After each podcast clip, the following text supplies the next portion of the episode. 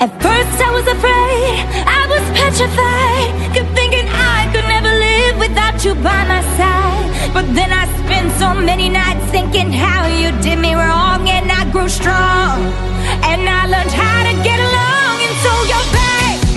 From night is 네, 팟캐스트의 선명야 청년들의 정치 공동구역 청정구역 32번째 방송 시작하겠습니다. 짝짝짝짝짝짝짝. 네.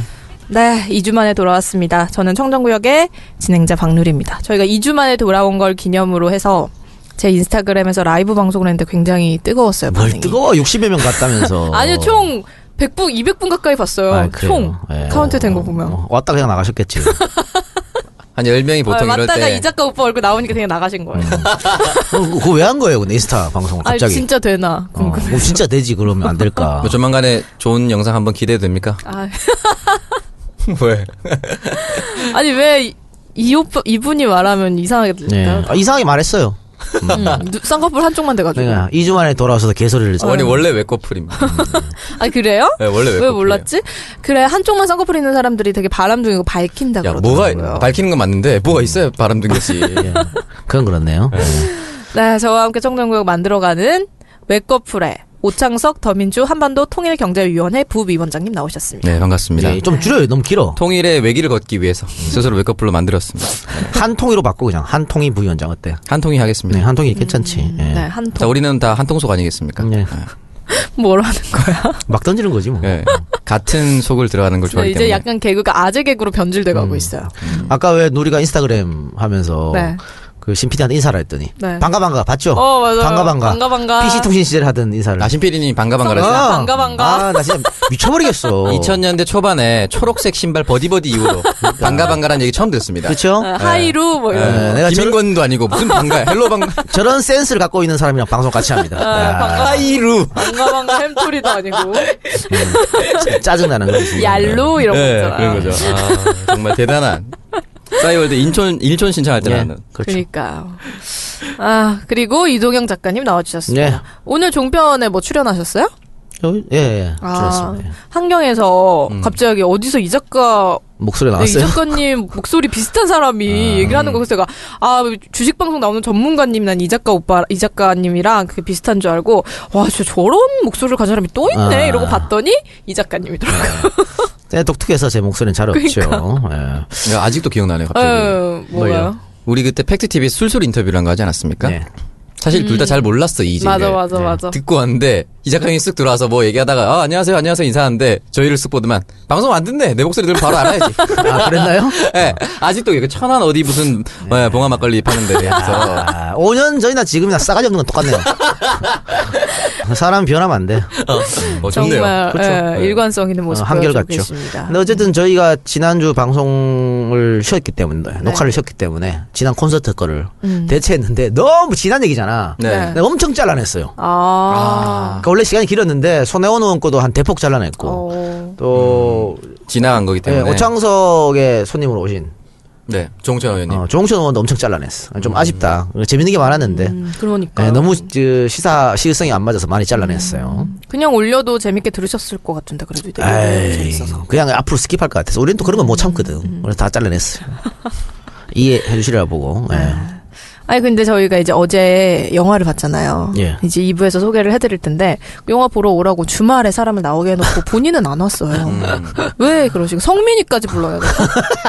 그래 우리가 어, 오늘 영화를 소개를 합니다. 2부에서 네. 내일이죠. 2부에서 무슨 영화죠? 재심이라는 제심. 영화를. 네, 감- 익산의 예. 약초 노거리 예. 살인 사건을 감독님하고 이제 박주현 변호사하고 네. 음. 오시고 그래서 우리가 영화를 보고 소개해야 되니까 그렇죠. 일요일 날 이제 급하게 야 다들 안 가러 와 이렇게 해서 어, 보게 됐습니다만 은 제가 안 봐도 두 분이 잘 봤으면 됐죠 뭐 아니 근데 왜안왜안 왜 왔냐고 왜 안 물어보니까. 오신 거냐고요. 아, 급한 일이 있었어요. 아, 그러니까 무슨 일이 있었으니까 못 왔는데 네, 있었어요. 무슨 일인지 내 말씀하세요. 사생활을 왜 니한테 얘기해야 돼요? 아, 궁금하니까. 아 됐어요. 집에서 나오려고 하는 순간 뭐 형수랑 스파크가 붙었다거나. 아, 약간 그런 쪽인가? 아니 개소리 하지 마시고. 지난주에 저희가 이제 설 연휴로 한 주 방송을 쉬어서 지금 우리 방송 기다리시는 분들이 굉장히 많지 않을까. 예. 저 혼자서 생각을 해봅니다. 네. 지난 방송 청취자 후기글 먼저 소개를 해드릴게요. 이번 주에는 메일로 보내주신 세 분의 청취 의견 소개를 해드리겠습니다. 어, 첫 번째 사연입니다. 시온 아빠님. 음. 네, 시온이 아빠님. 아이 이름을 보니까 교회 다니시는군요. 어, 그러네요. 음, 누리 아빠 이름 똑같은 거지. 할렐루야. 예. 요한 아버지 이런 거죠. 예, 예. 반석 어머니 뭐 이런 예. 거. 네, 모세 아빠. 반석. 안녕하세요. 청정구역을 즐겨 듣는 애청자입니다. 항상 좋은 방송을 위해서 힘써주시는 이 작가님, 오창성님, 박누리 아나운서 모두 고생이 많으십니다. 아이고, 감사합니다. 지난 여름에 광화문 광장에 갔다가 세월호 분향소 근처 이순신 장군 앞에 가족이 서 있었습니다. 저희 눈은 분향소 쪽을 향하고 있었고 더운 날씨에도 분향소에 계신 유가족분과 우연히 눈이 마주쳤습니다. 우리 아이를 보시는 듯했습니다. 순간 마음이 너무 아파서 너무 죄송했습니다. 분향소를 들리려 했으나 분향소를 아이와 함께 가는 것이 어쩌면 그 순간 더 마음을 아프게 하는 일인 것 같아서 영정들 앞에서 가볍게 목례만 하고 마음으로만 추모하고 발길을 돌렸습니다. 그리고 아직 잘 모를 아이들에게 형 누나들을 지켜주지 못했다고 그래서 어른들이 미안하다고 설명해 줬습니다. 어이구. 그런데 어느 날 우리 아이가 집에서 이 세월호 추모곡인 어둠은 빛을 이길 수 없다를 부르고 다니더라고요. 너 그 노래 어디서 배웠어? 라고 했더니, 음, 유치원에서 연습하고 있어 하면서 안무도 함께 하더라고요. 아마 유치원 발표회를 의미하는 것 같았습니다. 야, 유치원에서 이런 노를 가르치다니. 그러니까요. 엄청난 유치원이네요, 진짜. 드디어 지난 12월 21일 유치원에서 발표회가 있었습니다. 발표회는 우리 아이들의 밝은 미래를 향해라는 주제로 진행이 됐는데 최순실, 박근혜 등이 발표회 때 시사에 대한 내용을 많이 담고 있어서 정말 깜짝 놀랐습니다. 와, 유치원 아이들한테. 그러니까요.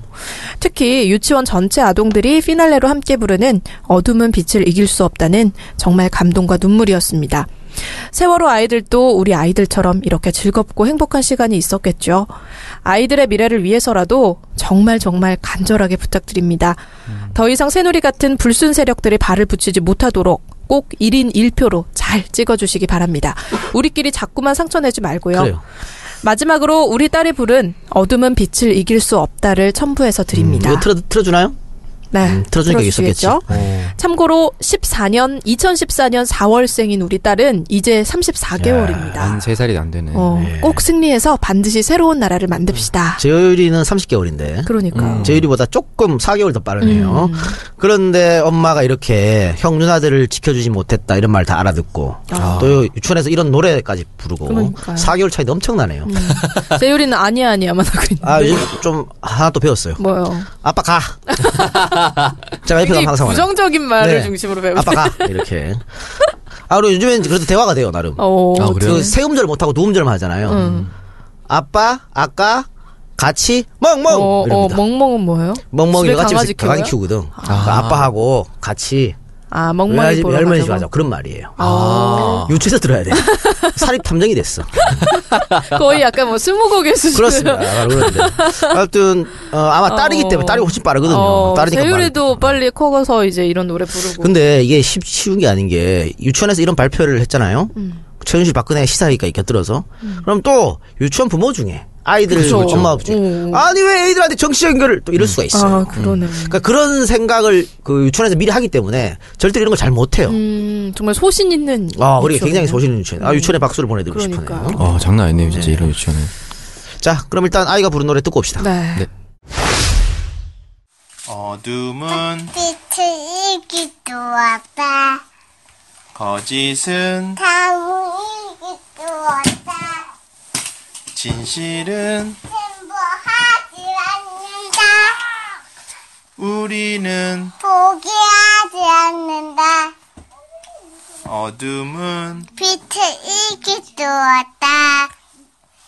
거짓은 당을 이기도 왔다. 진실은 행복하지 않는다. 우리는 포기하지 않는다.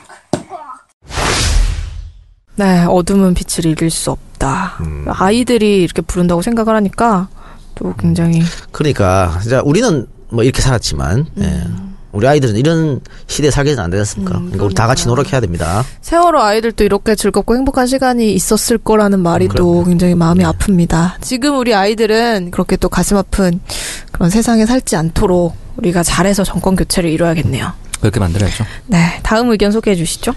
네, 김소진님 보내주셨습니다. 제 남자친구는 저에게 참 자상하고 따뜻하지만 올해 37살이 된 그는 살면서 한 번도 한나라당이나 새누리당 이외의 다른 당에 투표를 해본 적이 없는 사람이었답니다. 아. 음, 골수 우네요. 힘든 사랑을 하시네요. 네. 1년 전 만나기 시작할 무렵엔 저의 편견 때문인지 젊은 사람이라면 당연히 진보적일 거라 생각해서 정치 성향에 대한 얘기를 나눠본 적이 없습니다. 그러다 지난 총선 때 정치 성향을 알게 됐고 바꿔보려 했- 했지만 무리였죠. 그랬던 그에게 뭔가 방법이 없을까 고민하다가 데이트를 하러 가는 날마다 이어폰을 꽂고 나가 먼저 기다리면서 어, 청정구역이나 파파이스 등을 들으면서 웃으며 기다리는 모습을 보여줬습니다.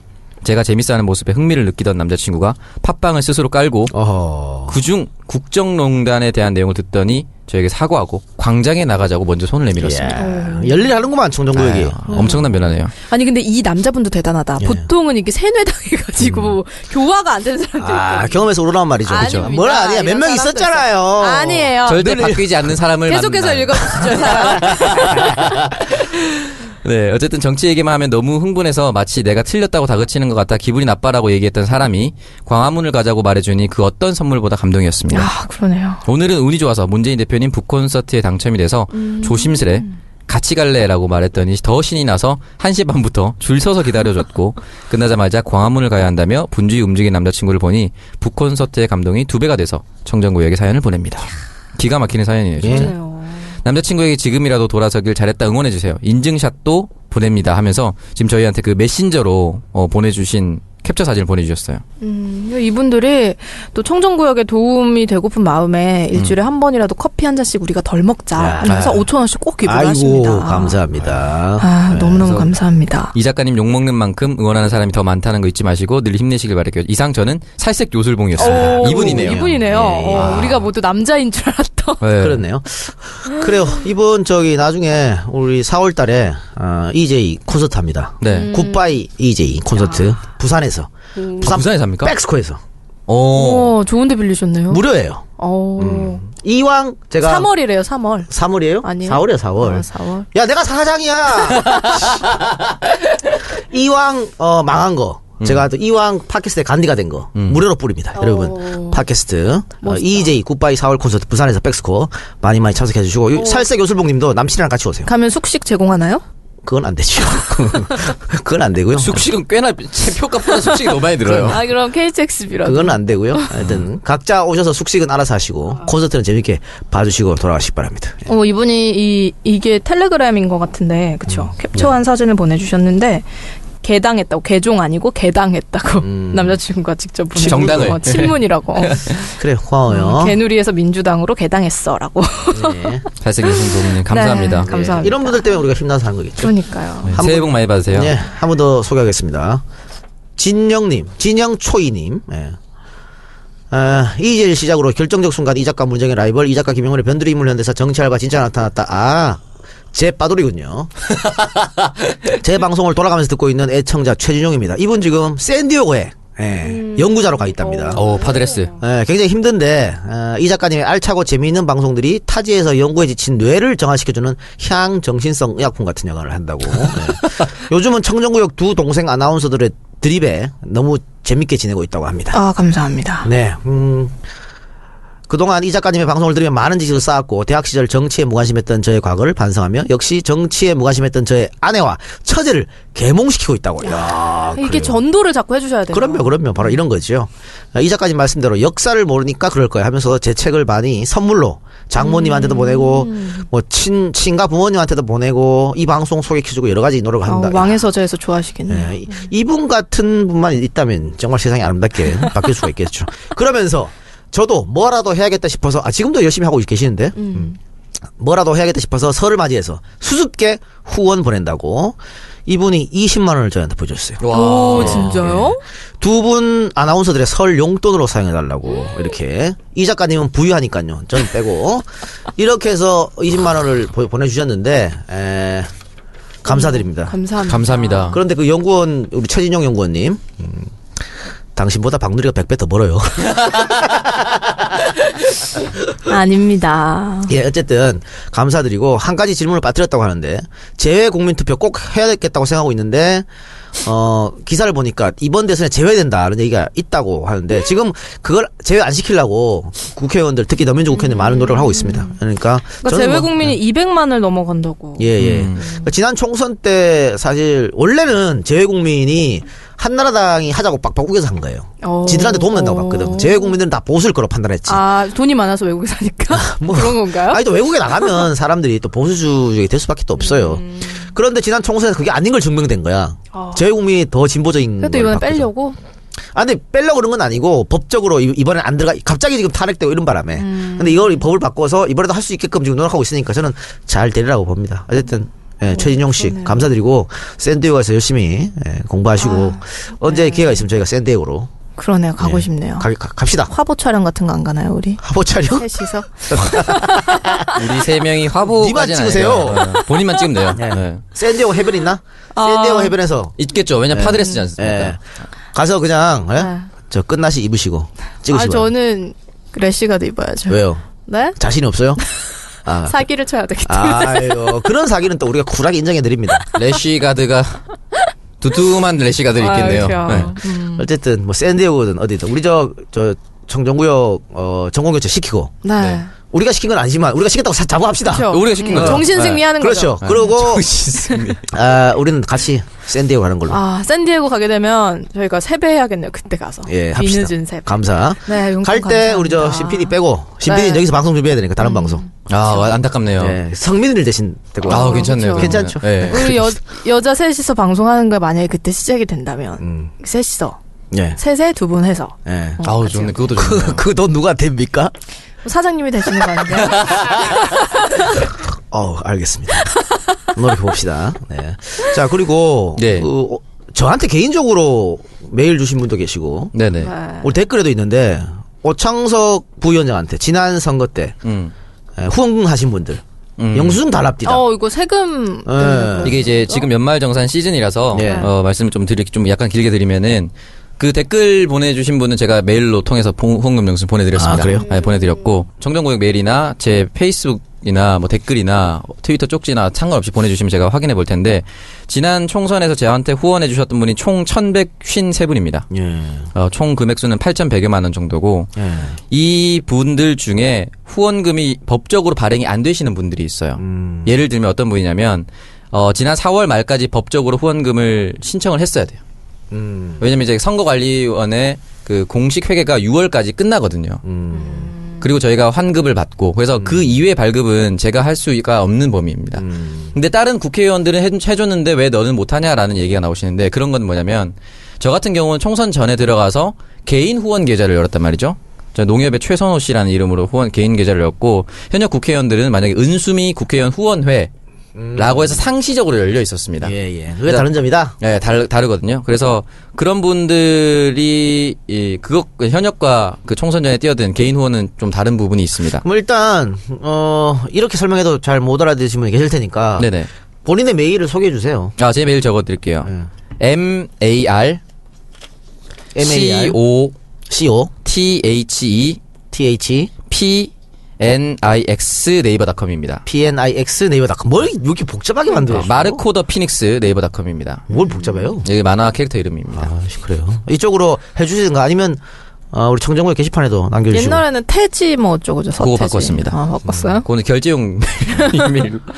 네, 어, 근데 1,100여 분이나 해주셨어요? 네, 1153분이고 제가 부산에서 아마 제일 많이 받았던 걸로 기억합니다. 아, 그래요. 음. 저한테는 안 끊어주나요? 나도 보냈는데. 그때는 이종자 우자님으로 오셨습니다. 100만 원. 네. 항상 감사하게 생각하고 있습니다. 네, 감사, 감사하게만 생각하나요? 네. 마음과, 마음과 몸을 함께 하고 있지 않습니까? 알, 알겠습니다. 예, 예. 아 그리고 참고로 오창석 화이팅 뭐 오빠 그 전에 봤어요 뭐 이런 식의 이런 식으로 보내주신 분들은 확인이 절대 안 돼요. 그러니까 아, 절대 돌려줄 수가 없어요. 네네. 법적으로도 제가 뭐 어떻게 하든 알겠습니다. 예. 네, 여러분 후원하실 때 다음에도 꼭 참고가- 참고가 하세요. 예, 참고가 다음에 이제 됐길 후원 바라고. 안 해요.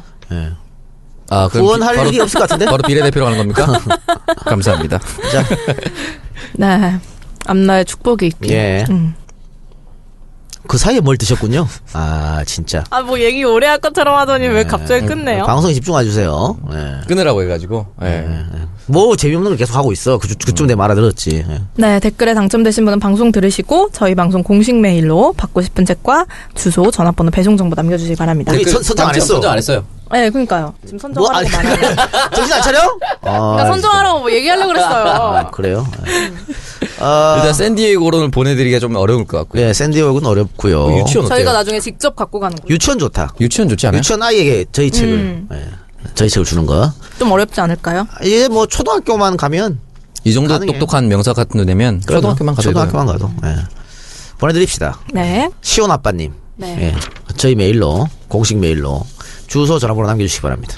어둠은 빛을 이길 수 없다. 네. 감동적이네요. 네, 이번 주에도 청정구역 공식 후원 계좌와 팟빵 에피소드 후원 통해서 정말 많은 분들이 또 방송 후원을 해주셨습니다. 음, 지난 2주 동안 청정구역 공식 후원 계좌를 통해서 총 65분이 후원을 해주셨고요. 팟빵을 통해서도 많은 분들이 후원을 해주셨는데, 어, 공식 후원 계좌로 보내주신 분들을 제가 소개해드리고요. 팟빵 후원자분들은 오 평당원이 아니라 오 부위원장이 소개를 네, 감사합니다. 해드리겠습니다. 네, 공식 후원 계좌로 보내주신 분들입니다. 대전 노건 간장게장, 수목 드라마 김과장, 관악 유정 신경 정신과, 탄갈루마 리조트 직원, 알랄랄라 뺄땐 빼야지, 강태현 강혜인 아빠, 마스터 루이, 서현역 최선당 쌍둥이 동생, 미사리 최선당, 잘 듣고 있어요. 약은 약사에게, 기업 서버 청소는 컴크린 365에게, 네이버에 컴크린 365 검색, 꽃보다 동영, 대전에서 노숙하는 이종배, 힘들지만 파이팅. 음. 에드리안, 천재 홈케어, 외풍 차단, 천재 홈케어, 단열 필름, 천재 홈케어, 네이버에 천재 홈케어. 누리누나 X5 태워줄게. 아우, 감사합니다. 콘돔은 콘도매니아. 아니. 아니, 근데 이거 진짜 광고하실 거예요? 아니겠지? 콘도매니아라는 콘도매니아 콘돔이 좀 있어요? 검색해보고 있는 거 예, 같은데? 아, 진짜 있는가 예, 싶어가지고 예, 예. 아니면 제가 진짜 써 있으면 대박이다. 제가 구매하겠습니다. 쓸 데는 없잖아요. 뭐 대, 대답이 없군요. 예, 쓸데없는 걸로. 네, 허니후 스냅백, 퍼나 처리, 여수 몽블랑 빵, 어, 여수 몽블랑 빵, 디즈니 첫 배급 그래 가족, 부산 김윤미 삼계탕, 최진용, 박재령, 안산 신길동 셀프 빨래빵, 크린업 24, 안산 역점, 은평구 참여 정치를 위해 박주민 의원과 함께하는 주민 함께 아카데미 2기 수강생 모집 문의 388-3334. 야, 이렇게 여섯 번 해줬어. 네, 아, 박주민 어렵다. 의원과 함께하고 싶으신 분들. 아, 여기 커리큘럼 좋습니다. 네, 그래요. 쌈밥 전문점 쌈천지, 네이버의 쌈천지, 공깃밥 추가, 군뱅이 키우는 소현이 아빠, 나중에 광고할게요. 사이판 괌은 투어이브, 세젤귀 울 막내 미카미카, 생일 축하해, 민용 잡으러 가자. 예. 어, 민용 오늘 잡았는데. 포켓몬고 말, 말씀하시는 거예요. 예, 그렇군요. 네, 있나요? 아, 콘도매니아? 콘도매니아 있습니다. 진짜로? 네이버에 검색하면 콘도매니아 밑에 부끄럽지 않아요. 러브밤, 위하자 이런 사이트들이 있네요. 됐고요. 콘도매니아 있습니다. 에피소드 후원자랑 소개해줘요. 네. 후원, 아, 후원에 읽어드리겠습니다. X5M50D, 가는 비, 구서동 명물 아구찜, 하얀 각설탕, 박누리 사랑해, 강동원 오빠 팬, 관악 유정 신경정신과 살색 요술봉님 감사합니다. 글린다, 왼쪽 대두, 뭘로 하라고, 아빠 물로 태어난 창석이, R3315, 양봉의 그녀, 실제로 난 대머리다, 해달섬, 전주 한옥마을, 청춘, 존맛, 웃음소리가 이쁜 박누리, 주후이, 청주 산남동 다족발 난사쿠라다 시술 전문 박누리 찹캡 샥잽햅쭈팍숨집햇 웅이 119 여수의 아침 향기 안동시 옥동 준 PC방 미금역 깨돌이 먹보 하나 감사합니다. 이 안동시 옥동 준 PC방 가셨어요? 집 지난번에 아니요, 못 간다고. 갔어요. 근데 어떤 분이 기다리셨대요. 어, 아, 음. 옥동 좀비 시방에서 네 4시간이나 기다리셨다고. 네.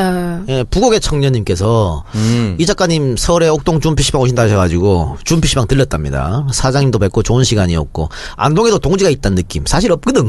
어, 그렇죠. 예, 우리 편 잘 없으니까. 그래 혹시나 이 작가님 오실까 4시간 정도 기다렸지만 못 뵙고 돌아갔다고. 예. 어, 그래도 제 고향 안동 TK 중심에도 이렇게 변화를 원하고 생각을 공유하는 분들이 계시다니 놀라울 따름입니다.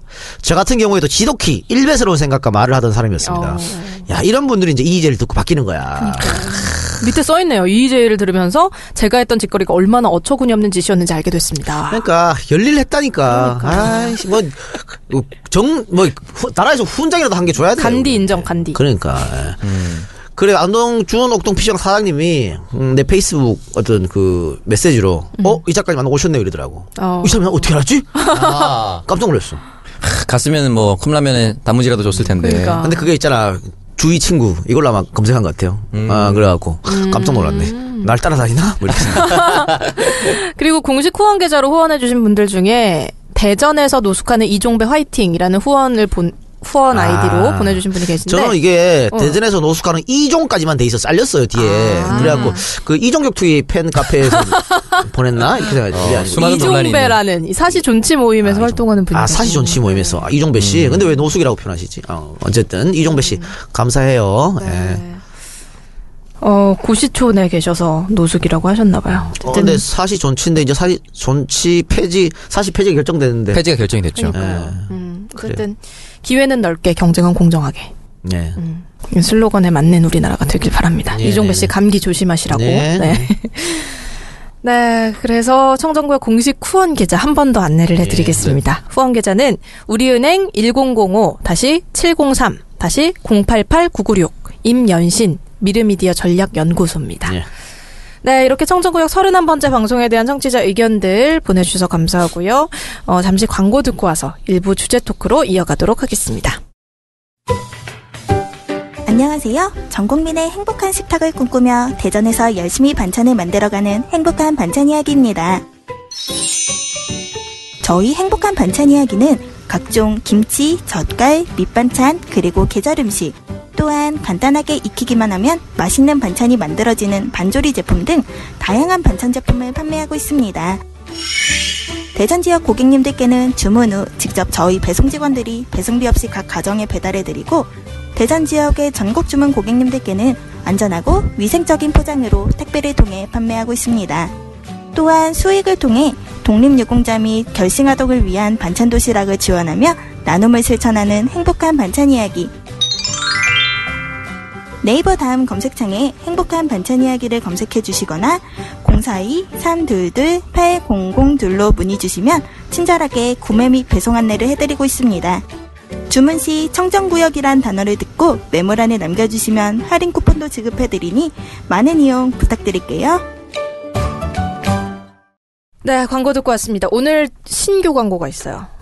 행복한 반찬 이야기. 음. 네. 행복한 이야기를 가득 담은 홈푸드 전문 업체 행복한 반찬 이야기입니다. 혼자 살잖아요. 네. 네, 오- 오평당원이 한번. 혼자 사시는 분도 반찬 이제 뭐 전화로 주문하는 거 좋고, 음. 사실 저희 같은 사람도 많이 주문해요. 어, 돈 많은 사람들. 아, 돈 많은 게 아니고.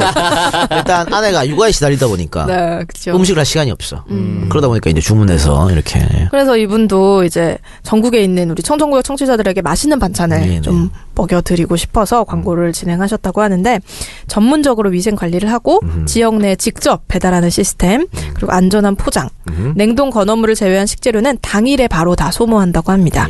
그래서 고객과의 소통으로 함께 만들어가는 신뢰를 원, 칙으로 하고 있다고 하니까요. 사실 뭐 요즘에 채소나 육류 같은 이런 식재료 물가가 굉장히 높아서 그냥 반찬을 사서 먹는 게 더 경제적이라고 얘기를 많이 음. 하시더라고요. 그래서 뭐 이 반찬뿐만 아니라 그냥 간단하게 익히기만 하면 또 맛있는 요리가 되는 반조리 제품이라고 또 있다고 하니까 같이 뭐 요리하는 즐거움도 요리하는 거 좋아하시잖아요. 네, 제가 요리하는 거 좋아하죠. 네, 그러니까 한번 행복한 반찬 이야기와 함께 맛있는 밥 밥상 차려보시기 바랍니다. 음. 집에 뭐 사람 많이 놀러 와요? 어, 한 명씩 와야죠. 어, 진정한 어, 즐거움이 한 되려면 한 명씩 네. 명씩 와야죠. 오구나. 예. 제가 꼭 사 먹어보고 음. 진정한 즐거움을 모르는군요. 아, 저 요즘 잘 몰라요. 예, 여러 명이 놀러 와야 진정한 즐거움이. 네. 어 되는 거예요. 쓰레기. 아니, 야, 놀러는 사람이 많이 와야 즐겁지. 그 얘기예요. 왜 그래? 어. 아, 정말 이상한 이렇게 음흉하게 웃으면서 해요. 이상한 방아라야. 아, 진짜. 제가 꼭 사 먹어보겠습니다. 아, 제가 설 전에 예, 예. 부모님한테 이제 제가 광고에 나오는 거 제가 할 수 있는 건 웬만하면 다 사거든요. 마카 삼산 예전에 예, 예. 광고해 줬잖아요. 아, 음. 네. 부모님께 두 박스 잘했어요. 어. 선물해 주었는데 공장에서 전화 왔어요. 오창석이 그 오창석 씨 맞습니까? 예, 맞습니다. 그러니까 제가 사장인데 결제 취소해서 공짜로 보내드리겠습니다. 아유, 그러시지 마세요. 그러시지 그러니까. 말라고 했는데 이미 결제 취소가 왔어요. 그래서 공짜로 그럼 보내주셨습니다. 계좌 이체해드려야죠. 감사합니다. 아, 계절 몰라가지고. 분명 거기 써 있을 텐데 보지 보지 않는. 러지 반- 마시기 반찬도 못 바랍니다. 고르긴 안기겠습니다. 네. 그래서 저희 그 정도 살 영역은 되니까 네. 저희도 우리한테 후원해주는 광고해주는 분들을 고마운 마음에 사는 거니까 네, 맞아요. 고맙게 받으시기 바랍니다. 서로 서로 윈윈이죠, 뭐. 예. 그렇죠. 네이버에서 행복한 반찬 이야기라고 검색을 하시거나 해피찬 해피찬.co.kr 또는 전화로 042-322-8002 전화를 주시면 네. 맛있는 반찬 드실 수 있다고 하고요. 네이버 카페에서 다양한 이벤트도 실시하고 있다고 하니까 한번 참여해 보시길 바랍니다. 네. 네, 첫 번째 주제 토크로 이어가 보도록 하겠습니다. 역시 이 얘기를 안 할 수가 없죠. 대선. 음, 제일 중요한 대선은 거죠. 정말 많은 분들의 이목이 집중돼 있는데 지난주에 반기문 전 총장이 불출마 선언을 했어요. 음. 예. 사실 정말 이렇게 빨리 물러날 거라고는 아무도 생각하지 못하지 않았을까 아니에요? 네. 니 빼고 다들 예상했어요.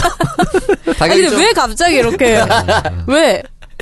아니 안 될 걸 아니까. 그러니까. 좀 오래 갈 거라고 생각했어.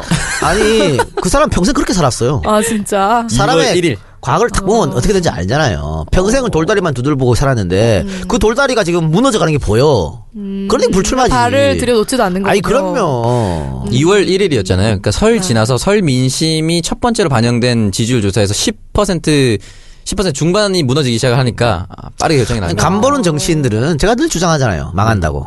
이 다 망하게 간 보면 망하게 돼. 리더는 간 보는 순간 끝이야. 어떻게 요그 서울신문 부국장님 출근하는 날 사퇴했다고 어, 본인의 선택이지 뭐. 너무 웃긴 게 그분은 사표 내고 출근하려고 했는데 사퇴를 하셨고 심지어 반기문 사무실에서 무슨 와이파이인가 설치하고 있는데 사퇴 발표가 나와서 당황했대요 기사들이. 아니 언론인으로 평생 사는 사람이 탁 보면 탁이 가- 답이 안 나오나? 그러니까요. 아유. 아, 안 참. 되네. 근데 전 보면서 그 사람이 불쌍하다, 어이없다, 어이없다 뭐 이런 것도 느꼈지만 이렇게 언론이 썩었구나. 이 사람이 서울신문에 있으면서 그동안 반기문에 대한 기사를 어떻게 썼을지가 충분히 추측이 되지 않습니까? 옹호하는 기사를 썼을 거고 이따위로 언론이 가니까 대한민국이 계속해서 이상한 정치인들이 좋아 보이게 되는 그런 현상들이 빚어지지 않나. 그래서 사실 이제 반기문 전 총장이 불출마 선언을 딱 하면서 이제 앞으로 대선 구도가 어떻게 변할지 많은 분들이 관심을 가지셨을 것 같은데 음. 지금 대선 구도가 어떻게 움직이고 있는 건가요? 일단 뭐 최근 MBN의 리얼미터 어주간 집계를 보면은 네. 다자구도로 했을 때 어, 문재인 전 대표가 31.2%고요. 안희정 지사가 13%로 급등했습니다. 음. 그리고 3위가 황, 황교안 12.4%, 안철수 10.9, 이재명 지사가 8.6, 유승민 후보가 4.9% 이런 식으로 좀 집계가 되고 있네요. 근데 지금 다자구도 하는 게 의미가 없는 게 문재인, 안희정, 이재명. 뭐. 이재명. 다 같은 당 소속이잖아요. 네. 이게 또 의미가 없어요. 오히려 정당별 가상 대결이 더 맞다고 음. 봐 나는. 정당별 가상 대결 어떻게 됐어요? 정당별 오자 가상 대결입니다. 문재인 전 대표가 43.6, 황교안이 새누리당 후보로 나올 경우 18.9, 안철수 국민의당 의원이 12.2, 유승민 6.2, 심상정 3.0%. 예. 이렇게 가요. 그래서 정당 지지도도 비슷하잖아. 얼마 차이 없잖아. 지금 오자 네. 그렇죠, 가상 맞아요. 대결하고. 네. 음. 결국은 이렇게 갈 수밖에 없다. 그러니까 지금의 구도로 가면 압도적으로 민주당 혹은 문재인이 이기는 거죠. 음. 그러니까 민주당 후보로 문재인이 됐다고 봤을 때. 네네. 그러니까 사실은 어 반기문 총장이 사퇴를 안 하고 그냥 쭉 어느 정도 가주는 것도 문재인한테 도움 되, 음. 되는 거였거든요. 왜냐하면 1등 후보는 자꾸 뭔가 흔들리는 거 싫어해. 음, 지금 1등인데 뭐 자꾸 이게 구도가 흔들려. 그런데 어쨌든 사퇴를 했고 그러면 이 어 반기문을 지지하는 표가 어디로 많이 갔냐? 당연히 황교안한테 많이 가겠죠. 음. 아니 근데 50%니까. 황교안을 대행. 지지를 할 수가 있어요? 그럼 지지는 뭐 박누리도 할 수 있지 뭐. 아니 그게 아니라 오창석이도 보면 지지할 수 있지 뭐. 이 나라는 진짜 한참 멀었어. 아, 나 진짜 너무 어이가 없어요. 이런 사람, 이분이 어떻게 네. 그러니까. 대선 후보로 거론된다는 것 자체가. 예. 그래서 저는 황교안이 끝까지 예를 들어 나온다 완주한다 어렵다고 봐요. 그러니까 누리처럼 이렇게 생각하는 사람이 많아.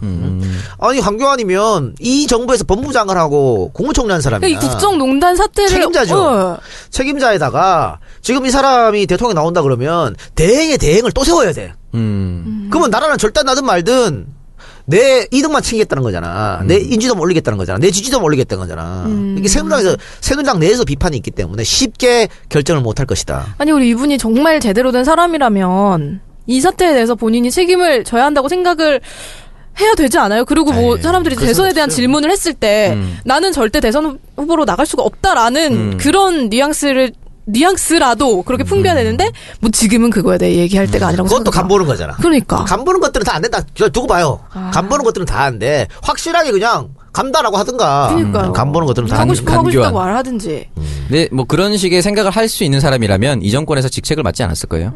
그럼. 음.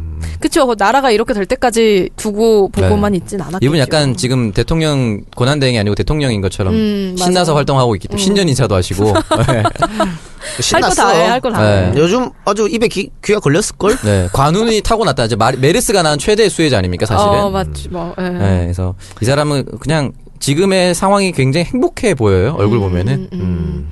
얼굴 때깔이 완전 좋으세요. 네. 어. 그래서 짜증나긴 하지만. 근데 이분이 이제 신뢰 가는 이미지와 발성이 좋으시더라고 또 음. 이분이. 그걸로 밀고 그러니까 있어요. 사람들이 좋아하는 사람들이 있더라니까요. 아니 그거는 보수에서 지금 새누리당을 지지하는 많은 아직 사람들이 있어요. 근데 새누리당의 여러 사람들이 지금 뭐 대통령 나가겠다 얘기하고 있거든. 뭐 음. 안상수 나온다 그래. 이인재, 와씨 음. 네, 경북도지사 김관용, 많아요 많은데 식사준표님 준비하시고 계실 거고. 어쨌든 그 눈에 딱 들어온 사람이 없으니까 황교안으로 찍어놓고 음. 거기다가 맞추는 거야.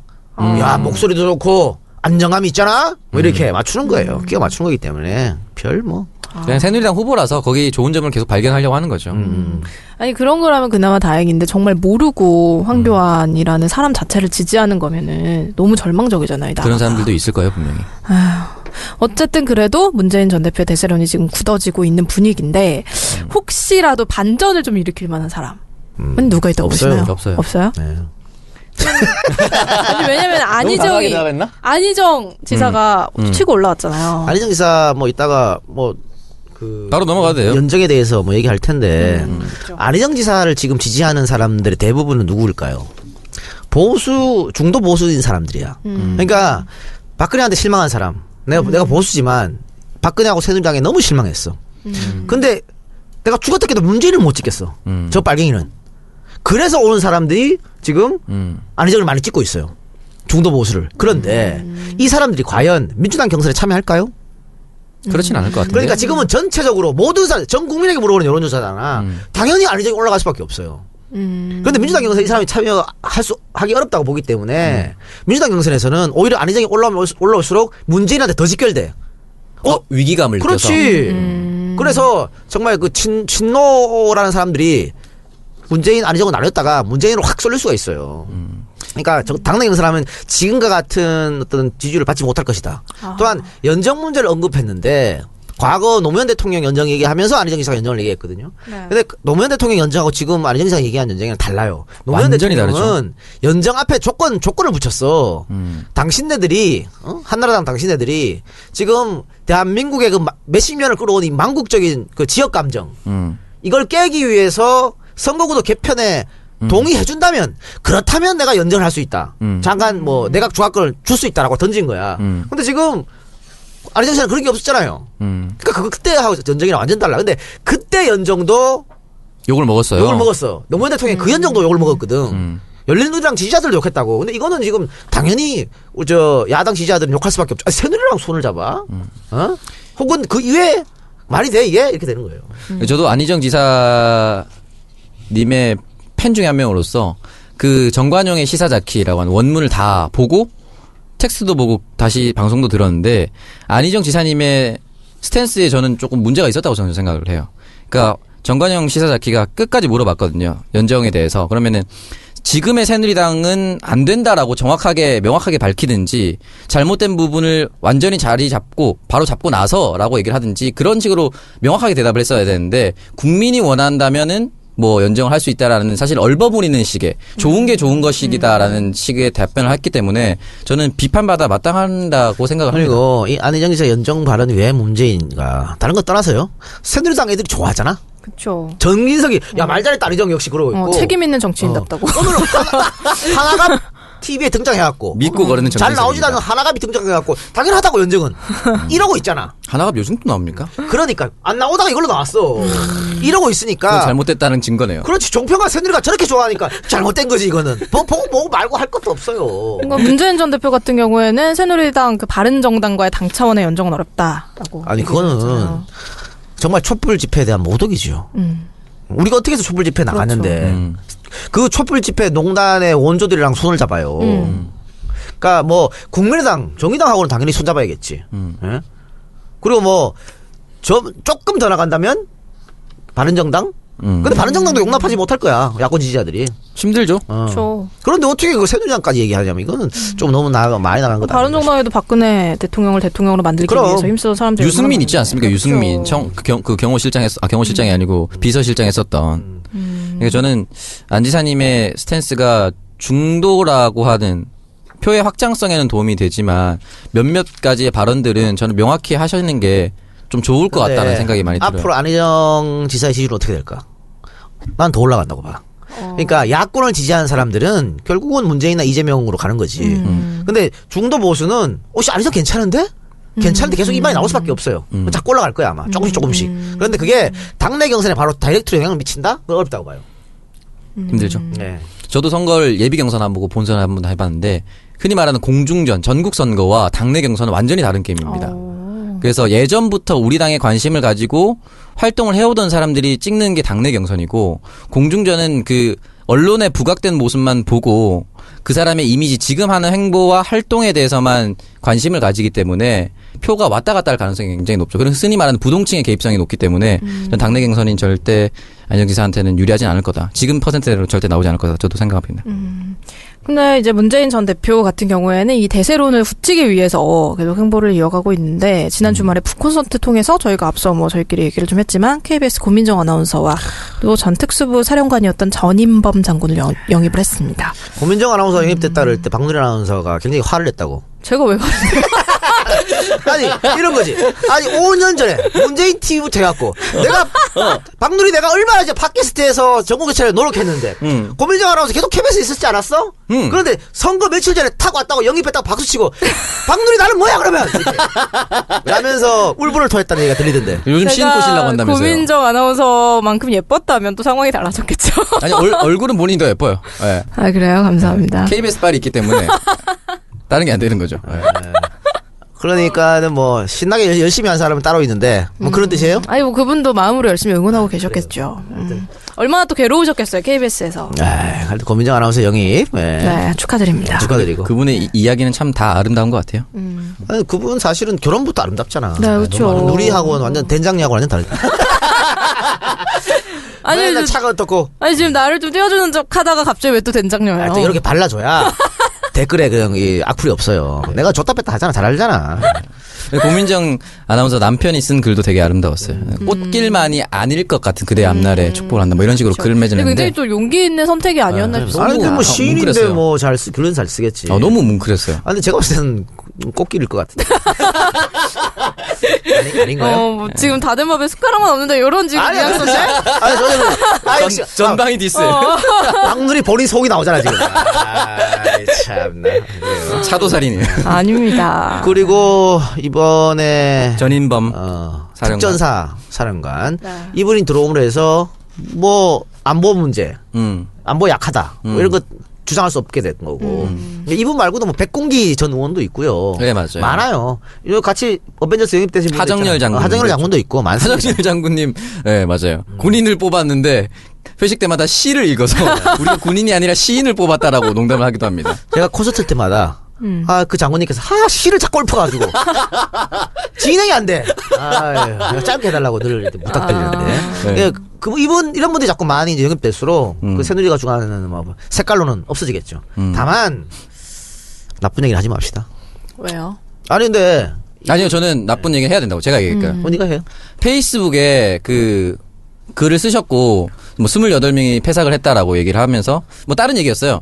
이분의 부인이 심화진 성신여대 총장입니다. 이 논란이 뭐가 있었냐면 나경원 씨 자녀 특혜 채용에 대해서 이렇게 전인범 장군한테 페이스북을 글을 남겼는데 전인범 장군이 그게 만약 사실이라면 내가 권총을 쏴죽일 겁니다라는 댓글을 남겼어요. 음, 어 맞아. 이것 때문에 문 전 대표의 안보관이 흔들리거나 문 전 대표의 타격을 입으면 안 된다라고 생각을 하면서도 이런 부분에 있어서는 조금 그래도 좀 더 정제된 신중해야 네, 표현을 써야 되지 않나라는 생각이 좀 들어요. 그 마음은 근데 알겠어요. 무슨 뜻이 어떤 마음. 무슨 뜻으로 예, 예. 말하는지는 알겠는데 이 사람도 얼마나 태어나 처음으로 빨갱이라는 욕을 들어봤을 거 아니야. 그러니까 막 그 웃겨서 그런 것 같은데 그쵸. 음. 이런 표현은 저는 좀 자제하는 게 좋다라고 생각해요. 뭐 전인범 장군 밑에서 어, 근무했던 음, 복수의 사람들 이야기를 제가 좀 들었는데 네, 일단 간부들한테 굉장히 업계가 돼요. 어. 그거는 네. 간부- 좋죠. 예, 그리고 사병들한테는 굉장히 음. 뭐, 따뜻하고 예. 근데 이제 그 아내 문제가 계속 언급이 됐었고 안 해본 연상입니다. 예. 예, 예. 그리고 그 포로 체험이라는 훈련을 급하게 만들었다고. 아. 이분이 그것 때문에 나온 거거든. 음. 그래서 저 후배 특전사 그 군인들이 죽었죠 사실 그것 때문에. 그래가지고 뭐 하는데 그래 뭐 그러면서 또 음, 너무 친미 아니냐 이 사람이라는 또 음. 그런 이야기가 있어요. 내가 나쁜 얘기 안 한다는데 그죠. 오창석이 그 얘기를 해서. 네. 아, 근데 이건 얘기는 해야, 해야죠. 하여튼 예 도움 되겠죠 전국 교체. 네, 그리고 뭐 그- 그렇다고 해서 이분이 말 실수했다고 해서 이게 또 문재인 대표의 잘못으로 번지면 또 안 되는 거죠. 이건 우리가 바로 명확히 잡아야죠. 예. 네. 하여튼 뭐 이게 신호탄이 돼갖고 앞으로 더 많은 네. 훌륭한 인재들이 많이 들어왔으면 하는 바람이네요. 갑자기 생각는데 유승민 의원이 계속 돌아다니면서 나는 확고하게 안 보는 보수적으로 할 거다 이런 식으로 얘기를 음. 하는데 난 그게 진짜 어이가 없다고 느끼는 게 진보 안보에서 진보적으로 하는 것도 있나요? 음. 그 되게 웃긴 게 뭐 천안함 사건이 정말 우리 국군 장병들이 희생됐지만 어쨌든 보수의 전략 실패 아닙니까? 예. 이명박 정권의 노크 기순도 있어. 다 실패 아니에요? 근데 도대체 뭘 보수로 한다는 게 잘 지키는 건지 저는 이해를 못 아, 하겠어요. 북한하고 대화 안 하는 거지. 지금처럼? 그러면서 뭐 당당히 자기가 되면은 핵을 포- 포기시킬 수 있다라고 얘기를 어떻게 하는데. 보고 시게 이명박 박근혜 똑같아요. 그러니까. 똑같이 10년 내내 그 지랄 떨었는데 네. 뭐 됐어 해결이 됐어? 아, 네. 본인이 대통령 되면 다 한다고. 예, 말도 안 돼. 그 박근혜 네. 말이랑 똑같은 거예요. 박근혜 말이죠. 그러니까. 예. 진짜 똑같아요. 있을 수 없는 일이에요. 그래서 여러분 혹시나 이 방송 들으신 분들이 뭐 안보관에 대해서 뭐 보수적으로 한다는 말이 믿음직스럽다는 건 다 허구입니다. 안보에 진보 진보적으로 하는 거 뭐 이런 건 없습니다. 그냥 국방은 튼튼히 원래 하는 거예요. 진보도 튼튼히 하는 거고. 다만 특전사 출신이 더 잘할 것이다. 저는 그렇게 생각합니다. 어, 그분이 썰전에 나오셨죠? 예. 아, 최근에 음, 썰전에 나오셔가지고 그 따님의 미모가 굉장히 화제가 됐는데 댓글에 유담. 그래도 저희가 표를 그래도 제가 표를 드리긴 어렵습니다 장인어른. 아, 그랬어? 근데 뭐 정치인의 그 따님 외모는 사실은 그 김부겸 의원 따님이 가장 1등 음. 아니었나? 연예인이잖아요. 네, 연예인. 그 아, 누구였지 그 아들이 굉장히 잘생긴 기동민. 음. 의원님도. 네 맞아요 맞아요. 어, 백무현 진짜 화백. 잘생겼더라고. 고 백무현 화백 아드님도 네, 잘생겼고. 잘생겼어요. 예. 심지어 김무성 의원 아들도 잘생겼어요. 그런 거기도 배우 아니야? 배우잖아요. 네. 아니, 그분도 못생긴 얼굴은 아니에요. 네. 김무성? 그분도, 예. 그래요.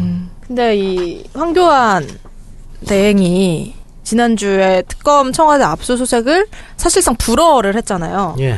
근데 이거에 대해서는 어떻게 생각을 하세요? 이거 봐봐.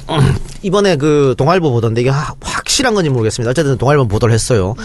안종범 전 수석의 그 39건 수첩이 새롭게 발견됐잖아요. 네네. 근데 이게 그 김영재 와이프가 안종범 아내한테 백 음. 백을 뇌물로 줬다는 걸 특검이 포착하고 안정범 수석의 자택을 압수수색해갖고 39건의 새로운 수첩을 발견했다. 라고 우리가 알고 있었는데 음. 그게 아니고 이 39건이 청와대에 있었다는 거야. 아. 청와대에 있었는데 어, 자기 와이프가 김영재 와이프한테 받았다는 거를 알고 안종범이 알고 자기 선처를 위해서 그러면 제가 갖고 있는 증거를 더 드릴게요 특검한테 얘기했다는 거지 그래가지고 청와대에 있는 자기 측근한테 얘기해갖고 청와대에 있는 39건 수첩을 빼와가지고 특검에 줬다는 얘기야 그래 청와대에서 야 이 개 이러면서 난리 났다는 거지 그런데 이게 이게 뜻하는 게 뭐냐면요 우리가 청와대 압수수색 특검을 한 특검 한다 그랬을 때 야 그거 뭔 효과가 있어 벌써 증거 다 없앴겠지 이랬단 말이야 음. 근데 남아 있는 게 있다. 그러니까 그런데도 특검이 하려고 했던 바로 이런 거예요. 아. 아직 남아 있다는 거지. 근데 그럼 안종범 왜 청와대에다 갖다 놨냐? 청와대는 압수수색 절대 안 당할 거라는 확신이 있었던 거지. 어떻게든 청와대는 압수수색 안 당한다. 봐. 안전한 곳으로. 마- 아, 제일 가는 안전한 곳이 바로 청와대야. 마치 불체포 특권처럼. 음. 그럼요. 그래서 검찰에서 사실은 압수수색 하다가 거부당하고 돌아왔잖아요. 특검에서 이번에 갔다 또 돌아왔잖아. 음. 그러니까 청와대에서 자기들이 압수수색 못한다는 방법이 없는 거야. 그거를 지금 청와대가 밀어붙이고 있는데 그걸 황교안이 계속 막고 있다는 거예요. 음. 그럼 황교안은 왜 이럴까? 어? 황교혁 씨 아까, 아까 얘기했지만 자기가 지금 20% 지지율 가까이 얻는 이유 음, 누구 때문에 그러겠어요? 지지층을 좀 더 결집시키려고. 음. 아, 네, 빙고 그거죠. 자기 지지체가 자꾸 어필하는 거야. 봤지 이렇게. 그러면 이게 어- 어디로 미치느냐. 지금 특검이 2월 말에 수사가 끝납니다. 그만 2월 25일쯤에는 사인을 받아야 돼. 30일 연장. 누구 사인이에요? 황교안 사인이 있어야 되거든. 음. 이것도 안 해줄 확률이 상당히 높아지는 거예요. 그리고 지난번에 대정부 질문에 나왔죠. 이번 안 나고 있잖아. 마치 지가 대통령이 된 것처럼 행동하고 있는 그러니까. 저 모습. 예. 확실하게 좀 해둘 음. 근데 필요가 뭐 있어요. 연장을 요청을 하면 검토를 해보겠다라고. 그 말이야 뭐 나도 하지 뭐. 어. 고려해보겠다. 이것도 약간 간 보는 거. 그러니까 결국은 그래서 또 여론의 힘이 중요하다고 계속 국회의원들이 얘기하는 거예요. 어. 그래서 그 지치지 말고 촛불 집회를 계속 해서 나가. 저도 지난주 음, 지속적인 음. 우리의 관심. 네, 토요일에 또 나갔는데 아, 그러니까. 어 헌재가 헌재 그 탄핵 일정이 계속 연기되면은 안 될 수도 있다라는 우려가 나오기 시작했어요. 어. 어, 탄핵 자체가 안 될 수도 있다. 그러니까 지금 9일날인가 11차 변론길이 7일인가 9일인가 예정돼 있잖아요. 예. 네. 여기서 어, 박, 박 대통령 측이 요청한 어, 증인들 여기를 증인에 채택시킬 것인가 안, 안 시킬 것인가를 11차 변론에서 결론을 냅니다. 근데 만약에 채택이 안 되면 좀 빨라지겠죠? 음. 그런데 네. 채택되면 한 주가 또 딜레이 되는 거예요. 아. 그러면 2월 말이 아니고 3월 초에 탄핵이 인용될 수 있는데 거기 가면 또 뭔가 박 대통령 측에서 다른 걸 다른 꼼수를 들고 나오겠지. 대통령이 직접 내가 출석할게요라고 하든 한다든가. 음. 혹은 뭐 변호사 전원들이 사임을 한다든가. 음. 결국은 3월 11일 이후로 자꾸 미루려고 별 꼼수를 다 부리고 있는 저 거예요. 그 이정미 재판관 퇴임 일자 그렇죠. 예, 저는 이후로 음. 뭐 3월 13일에 퇴임하면 3월 15일에 제가 출석할게요. 뭐 이런 얘기를 근데 한다든가. 노무현 대통령 탄핵 때 10번 변론했거든요. 네. 지금 13차가 예정돼 있잖아. 네. 그러니까 물론 노무현 대통령 때보다 당연히 이번 사건이 엄중하고 사안도 많고 엄중하기도 하고 사안이 많아요. 사안도 많고. 음. 그노 대통령 노 대통령은 본인이 어떤 점을 인정했지만 박근혜는 인정하지 않고 있기 때문에 그걸 또 다투는 저게 필요한 거고 늘어질 거 늘어지면 이게 이렇게까지 갈 필요가 있을까? 뭐 전한 13차 가고 딱 자르고 빨리 그 변론 기일을 해갖고 이제 쓰고 마무리 졌으면 하는 그런 바람이에요. 음. 그러네요. 예. 하, 하루 한 시간 그냥 급한 이 판국에 그렇죠. 그러니까 지금은 정말 이말삼초 얘기가 나오고 있는데 적어도 이달 내에는 이- 어쨌든 어렵다. 그렇기 때문에 우리가 계속해서 관심을 가져야 한다는 건데 사실 계속 뭐 지지율 뭐 조사하고 대권 후 유력 후보자들 나오고 하니까 이미 탄핵이 된 것 같은 착각이 좀 아니, 아니에요. 그러면 안 그렇지 되죠. 않습니다. 예. 네. 어, 그게 아니라는 거. 그러니까 최소 2월 말 음, 크, 도저히 안 되면 3월 초에 결판이 안 나면 상당히 어렵다. 그러네요. 어떻게 생각하세요? 아, 이거 박 대통령 지가 본인 입으로 4월에 나간다 그랬잖아. 벚꽃과 함께 사라지시길 바라야 아니, 되는데. 저는 뭐, 100% 3월 13일 이전에 난다고 봐요. 음, 아, 무조건. 탄핵으로. 예. 당연하지. 그건 뭐, 기, 기, 각으로 나면은 진짜 헌법재판관들 나도 찾아갈 것 광화문 같아요. 광장 미어 터지는 거죠. 그럼. 그러네요. 네. 예. 다음 주제로 이어가 보도록 하겠습니다. 어, 이런 일이 있어요? 아들과의 관계를 끊어달라며 70대 부모가 소송을 냈다고 합니다. 어, 내가 부모가 반대하는 결혼을 아들이 강행했대요. 그래서 아, 이럴 수가. 수년 동안 극심한 갈등을 아. 겪다가 이렇게 어, 소송을 한 건데, 이 아들 직업이 교수예요. 어, 근데 굉장히 그 며느리를 마음에 안 들어 하셨다고. 그거죠, 뭐. 예. 그래서 결혼을 반대했는데, 2010년도에 이 사람이 몰래 결혼식 올렸어. 음, 몰래 결혼식 올렸는데 신혼집에 찾아가서 소란을 피우고. 유경수 여사인가요? 어. 아들의 명예를 신동 교수를 훼손하는 반대하는. 벽보를 막 붙이고 아파트에. 아파트에. 예. 그리고 아들 집 현관문을 부수기도 했다고 합니다. 더 나아가서 아들 일하는, 현관부 뭐로 만들었길래 그러니까. 할머니가 이걸 보실 수가 있어. 아들이 일하는 직장에 음. 찾아가서 뭐 벽보 같은 거 붙이기도 하고, 네. 뭐, 자살을 권유하기도 했다고. 어, 죽어라 너 문자 보내기도 하고. 마티즈 하나 보내주드리세요. 아. 별의별 일을 다 겪었는데 음. 그 아무리 아들이 내가 반대하는 결혼을 했다고 이렇게까지 할까? 그러니까. 너무 심한데? 어, 근데 어쨌든 이래서 아들이 그 접근금지 가처분 신청을 냈어요. 음, 맞아요. 이야. 아들도 맞불이지. 작살 난다. 엄마 나한테 오지 마. 엄마 아빠 나 나한테 오지 마. 어. 이렇게 했고 적응이 가처분이 받아들여졌고 이러다 보니까 부모가 더 한이 쌓이잖아요. 어, 네. 뭐 그래서- 유학비 이런 거를 다시 달라고 그랬다고. 5년 동안 유학비로 한 5억 썼다 그러더라고. 1년에 1억씩. 어디 미국으로 갔나 보지. 근데 뭐 유학 가면 그 정도 쓰지 않을까. 음, 그쵸. 음. 직업이 교수니까 뭐 외국에서 박사 받아왔겠죠. 한 5, 5억. 네. 5억 쓴 거 내놔라. 그리고 아들 이름으로 10년간 보험을 들었대요. 그게 한 얼마 한 2억 된다 그러는 것 같은데요. 음. 꽤 많은 그 돈인데 8억을 7억을 돌려달라고. 7억을 달라. 아. 그러니까 유학비는 내가 내가 판사여도 안 돌려줄 것 같은데 이 보험은 이름만 아들 이름으로 돼 있지 돈은 그 부모가 부모님이 냈잖아. 낸 거니까. 어. 그런데 이것도 재판에서 아니 안 돌려줘도 돼- 된 거야. 어, 왜? 그거는 보험금은 돌려줘야 되지 않아요? 그래도. 그건 이제 판사한테 물어봐요. 아, 어. 어쨌든 7억 다 돌려줄 필요 없다 된 거야. 그러니까 예, 부모님은 더 화나시는 화났겠죠. 그래서 이번에는 어, 다시 소송을 합니다. 아들하고 인연을 끊어달라. 그게 법적으로 가능해요? 아니 그냥 가만히 있어도 이미 끊어진 인연 아니에요? 그런 다음 그 생각했겠지. 내가 죽으면은 뭐 유산이나 이런 거. 뭐 어쨌든 내가 만약에 유산을 전액을 어?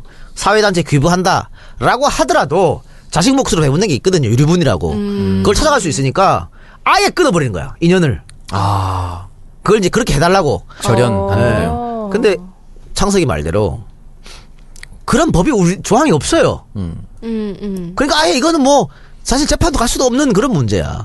이것도 결국은 안 된다고 법원에서 판결한 거야. 어, 그 부모 입장에서는 어떻게 보면 굉장히 분할 수 있겠네요. 음. 본인들의 요구는 하나도 안 들어졌네 지금. 예. 아들도 내가 싫어하는 여자랑 결혼하고. 예. 음. 근데 이게 어, 처음으로 가봅시다. 이게 왜 이렇게 부모하고 자식 간에 이렇게 다툼이 심해져서 절연까지 간 상태가 됐느냐. 음. 결국은 결혼 반대. 내가 반대한 결혼을 했다고 지금 저런 거잖아. 그렇죠. 음. 근데 그럼 그게 아들 잘못은 아니잖아요. 아 그러니까 음. 대한민국만큼 어. 대한민국만큼 자식 결혼하는데 부모가 나서 쟤는 안 된다. 어? 음, 영화에서 나온 것처럼 뭐 물 뿌리고 봉투 봉투 주고 뭐 어? 이런 나라가 어디 있어? 그러니까요. 아니 미성년자가 결혼하는 거 아니잖아요. 음. 미성년자가 결혼하면 당연히 그 부모의 동의를 얻어야 돼요. 음. 그런데 우리는 법상 만 18세 이상이면 결혼할 수 있게끔 돼 있어.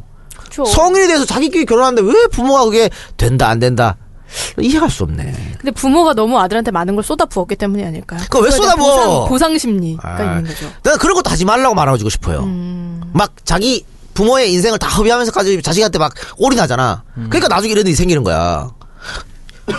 아니 자기 인생 자기 행복 자기가 첫 번째고 음. 자식은 두 번째지 왜 그걸 자기 인생을 버리고 자식한테 올인해? 그러니까. 난그 만 원짜리 장난감도 안 사주잖아요 돈 아까워가지고. 어 나중에 재율이가 마음에 안 드는 아니, 거 이거 데려올까 이건 봐? 너무 양극단이야. 네. 그러니까. 중간에 있어요. 어. 중간에. 유학비를 막 몇 억씩 드리는 음. 거는 어 저 부모 입장에서는 내가 너를 어떻게 키웠는데 그러니까 누가 기록 키우래. 그게 결국 이렇게 되는 거예요. 왜 기러기 아빠 같은 거 있잖아요. 음. 네. 너무 처리한 짓 아니에요? 맞아요. 그렇죠. 가정이 뭔데 가족이라는 게 식구라는 게 뭔데 예? 먹을 씹 입구자 아니야 음. 밥 그렇죠. 같이 먹고 이런 게 식구지 뭐 떨어져 가지고 아빠는 무슨 뭐 A팀 기계도 아니고 말이야 어? 평생 그렇게 5년 10년 떨어져 살면 가족에게 정이 뭐가 있어요 그게 음. 그런 거를 대한민국 사람이 하고 있어 자식 행복 자식 미래를 위한다고 그래가지고 그래 소위 말해서 잘됐다 칩시다 그 자식이 뭐 부모 생각하겠어? 어? 그러니까. 오히려 같이 살면서 정 부대끼고 어? 따뜻하게 인성을 좀 더좋게 하고 음. 그게 훨씬 낫지 그러니까 이- 이분이 교수식이나 되니까 더 그러신 것 같아요 부모님이 아, 전 이해를 못 하겠어요. 아마 어머니가 생각해 놓은 점지해 둔 그 어 있겠죠. 어. 딸이 뭐 여성이 있었겠죠. 아마 창석이도 봐. 부모님이 그반 여성 쪽의 부모님 반대라서 벌써 벌써 결혼했을 거 아니야. 그러네요 아 마음 아파라 그렇겠죠. 어. 네. 그럼 분명히 지금보다 더 열심히 살았을 맞아요. 것이야. 예? 그래서 그런 계획표를 짠 적이 있죠. 그렇죠. 네.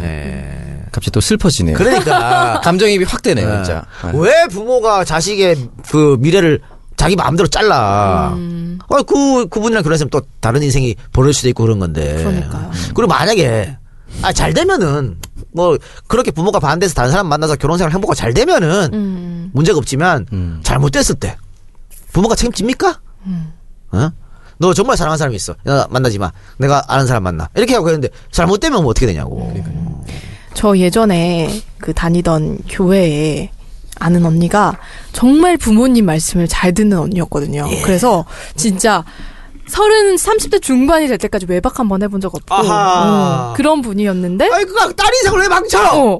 근데 그래서 결혼도 그런 이제 사람들에서 부모님이 낮에 무한 대실이 생기는 거예요. 나 대실. 그래서 결혼도 부모님이 점, 딱 점지해준 분하고 했어요. 예. 근데 결혼을 했는데 이분이 신혼여행을 2주 동안 뉴욕을 갔다 왔는데 네. 아무런 그게 없는 거야. 어, 뭐가요? 엄마가 물어봤을 때. 너 어떻게 잠자리에 대한 그런 얘기가 없는 거야. 그걸 또 뭘 물어봐. 어, 물어봤는데 예. 엄마는 이제 딸을 항상 그렇게 끼고 아, 살았던 게 아, 습관이 되니까 딸한테 물어봤는데 아니 그런 일 없었는데 아유, 어, 그건 본능 아닌가요? 누구 안 가르쳐서 다 할 줄 알 텐데. 어, 그래 아니 그럼 아무 일 없었 아, 없었다고 그러고 나몇 년이 지나서 임신을 안 하는 거예요 여자가 네. 근데 물어봤더니 그런 게 전혀 없는 거예요 그럼 부부 생활이. 어, 남자가 더 이상한데? 남자가 네. 불능 성 기능이 없는 그런 남자였던 거예요 근데 아. 그 여성분이 몰랐던 어, 거예요? 몰랐던 거예요 인생의 그래가지고. 재미가 다 날아갔어. 그러니까 그래가지고 아, 네가 좀 가르쳐 주지. 아니 뭐 내가 어떻게 가르쳐줘요 친한 언니도 아닌데 네. 언니 앉아봐. 네. 언니 저기 막대기 같은 거 하나 들고 와봐. 아니, 이렇게. 나는 너무 어, 그거로 진짜 친구도 없었나 그럼? 난 그런 생각이 드는 거예요. 음. 근데 어쨌든 너무 엄마가 끼고 살아가지고 음. 어, 이제 그, 언, 그 언니도 친구보다는 항상 엄마랑 같이 데이트하는 게 더 좋고 음. 엄마랑 있는 게 더 좋고 이러니까는 근데 그 엄마도 어떻게 보면 사기를 당한 거지. 음. 그 남자 집안이 돈이 많고 하니까. 아, 아니 그래가지고 그러니까 뭐뭐 결혼하는데 무슨 어, 장사하려 그래. 뭐 결국에는 집안을 봐. 이혼을 했는데 아, 이혼. 이혼을 했는데 그래도 뭐 어떻게 이혼녀가 된 거죠. 음, 방두리는 어때요? 부모님 말 잘 들어요? 아, 저는 부모님이 그냥 너 알아서 해라. 프리하게. 이런 식이라서. 뭐, 아직 한 달 집에 안 들어와도 뭐. 아니 뭐 한 달까지는 아니어도. 아, 일주일, 일주일 정도. 그랬으니까 뭐. 이미 포기한 네, 그렇겠네요. 네. 주인 주님이 곁에 있을 거라 아, 왜 이번에 그래서 기도를 더 열심히 그, 한다. 그것이 알고 싶다. 네. 왜 그 부산 그 실종 부부 사건. 아, 예, 예. 봤나요? 아니 그 예고편만 봤어. 아유, 불안. 나왔는데 거기서도 그 원래 그 두 사람 연인 관계가 있었는데 부모가 반대해서 다른 남자랑 결혼한 거예요, 여자가. 그럼 두 사람이 못 믿고 다시 만난 거지. 다시 만났는데 뭐 여자가 집착이 심하고 뭐 그래가지고 그 내용 보면 결국 그 이 실종 사건에도 그 여성이 관계된 게 있는 거 아니니까 뭐 이런 거론이 들어가거든요. 그러니까 이게 어 남녀의 사랑은 둘이서 만날 때도 있고 싫어서 헤어질 때도 있고 그런 거지 제 3자가 음. 개입하는 것은 좀 무리가 있다고 해요. 특히 잘 만나라고 음, 야 니네 둘이 잘 만나봐 이렇게 하는 건 모르지만 만나지 마. 라고 음. 하는 것은 이건 저- 절대 부모가 해서는 안 되는 행동이 아닌가 싶습니다. 그걸 만나지 말라고 하는 순간 아 없던 감정이 더, 커- 더 커집니다. 솔직히 말해서. 그럼요. 네. 하지 그 사람은 말라면 더 하고 싶지, 반대로 뭐 하고 싶어하는 동물이기 때문에. 그러니까 제가 어. 늘 얘기하잖아요. 우리 저 야권 지지자들 싸우지 말자고. 음. 더 싸우잖아. 싸우라고 싸우라고 하는 게 어때? 갑자기 일격을. 어쨌든 부모님들이 자식을 아바타로 생각하지 않았으면 네. 좋겠어요. 그럼요. 너무 집착하지 말고. 인생 지가 사는 거예요. 어, 자식들도 좀 부모님한테 빨리 정신적 독립을 해야죠. 그럼요. 음. 그래서 우리는 저 교육부터 좀 바뀌었으면 좋겠어 진짜. 음. 자식한테 어, 올인하는 교육. 아. 이거 좀, 팍, 좀 불리하게 좀 풀어놔. 그러니까요. 지 공부하고 싶으면요. 하지 말라고 해도 해요. 음. 어 맞아요. 그렇잖아. 네. 근데 진짜 뭐 어디 보면 빚을 내서 막 애들 학원 보내고 그러니까. 이런 거. 네. 요즘 그 최근 기사에 에듀퓨어 에듀 푸어라고 잘 사는 집안이 오히려 교육비 때문에 더 못 살다 경제적으로 어려움을 겪고 있다 이런 신종 단어도 든가 우리나라만 있는 다는것 같아요 진짜 너무 그 과잉 그 교육이 좋지 않은 것 같아요 그러니까 그 어렸을 때 그런 사교육 막 시켰는 거 쭉 돈을 모아봐요. 음. 그래서 애한테 꼬마 빌딩이라도 한 채 찾으면 훨씬 돼. 낫지. 훨씬 낫지. 그러니까요. 그러니까. 어. 그게 감사하지. 어. 참 교육이죠 아들아 재테크는 이런 거란다 그렇지. 아. 재율이한테 그걸 해줘야겠네. 괜찮네. 안 돼, 안 돼, 안 돼, 안 돼. 그럴 수 없어. 왜, 왜. 내 거니까. 죽을 때 싸들고 싸들고 갈 거야. 재우라 저 빌딩 내 네 거야 어, 등기부 등본 떼보면 이 동형이라 적혀있는 어. 재율이랑 부모 자- 관계 단절한다 뭐 이런 것도 소송 내는 거 아니야 나중에? 아니 그냥 안 주면 되지 뭐. 다 내 거야. 다 내. 죽을 때 관에다가 황금 발라서 들어갈 거예요. 황금으로 가득해서. 예. 아. 파이팅 하시고요. 아, 그리고 네. 그 오페르트가- 혹시라도 도구리 도구리 범들이 올까봐 재율이 오페르트가 될 겁니다 아. 어, 막 이게 함정 장치도 만들어 놓고 덫 같은 거 막 놓고. 아 몇십억 들여서 만들어 놓을 거야. 어느 순간 발 잘리고 그래. 뭐 이런 거 있잖아. 관이 세개 막 예. 여러 데막 호랑이 나오고 그런 거 빙고 서프라이즈 이런 걸로. 그런 걸로 만들어. 명물이 되겠네요. 네. 네, 광고 듣고 와서 오동상 이어가도록 하겠습니다. 여보, 어머님한테 칭찬 들었어요. 꿈나라 베개로 오랜만에 꿀잠 주무셨대요. 허리도 예전처럼 쓰시는 게 덜하다고 하시네요. 꿈나라 베개 참 신통방통하네. 나도 전무님한테 칭찬 들었어. 올 초부터 만사형통이네. 하하하하하하하. 나 좀 이뻐진 것 같지 않아요? 어, 목주름 다 어디 갔어? 우리 둘째 가져볼까? 목과 허리가 편안한 베개. 내게 꼭 맞는 베개. 꿈나라 베개를 다음 네이버에서 검색해보세요. 꿈나라 베개 고맙대. 꿈나라 잠옷도 곧 출시됩니다. 세차가 필요할 땐 세차를 파는 사람들, 세차 장기 렌터카는 세차를 파는 사람들, 자동차 오토리스는 세차를 파는 사람들, 정직한 장기 렌터카 사업자를 위한 오토리스는 세차를 파는 사람들, 자동차를 사랑하는 금융 전문가들이 만든 회사. 세차를 파는 사람들. 우리 곁엔 언제나 장기 렌트 오토리스 전문 기업 세차를 파는 사람들. 네이버에서 새 차를 파는 사람들 검색해주세요.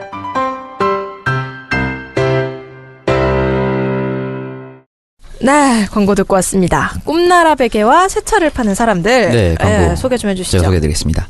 따뜻한 꿈나라로 안내해주는 베개 꿈나라 베개입니다. 합리적인 가격에 목의 C형 커브를 지지해주고 베개 속까지 통째 세탁이 가능합니다.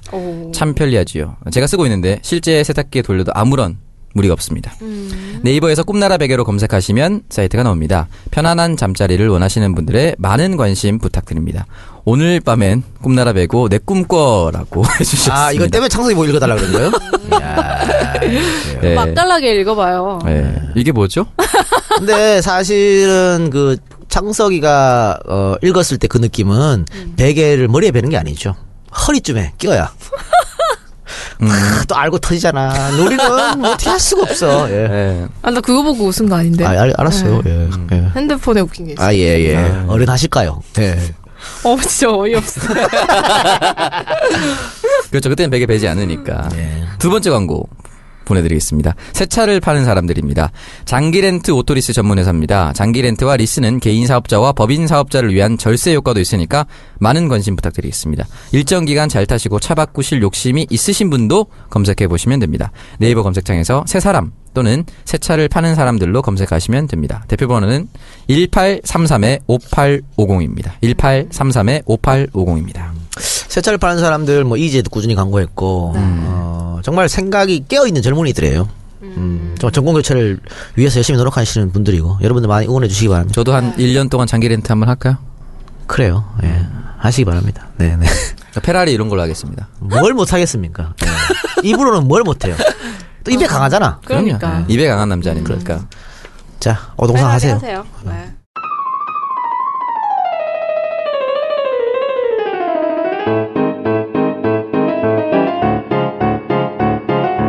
오창석의 동병상련 코너 시작하도록 할게요. 오동상 다 어, 오늘 어떤 사연 도착했나요? 네, 오늘은 예술계 사연입니다. 네. 요 내용 보면은 박누리 아나운서랑도 연관이 있을 수도 있다라는 생각이 드네요. 선진우님 보내주셨습니다. 안녕하세요. 저는 경기도에서 직장 생활을 하는 오창석 씨와 동갑인 86년생 남자 사람입니다. 호랑이 뛰네요. 네. 제 이야기가 아니라 친한 동생이 몸담고 있는 예술계에 대해서 이야기할까 합니다.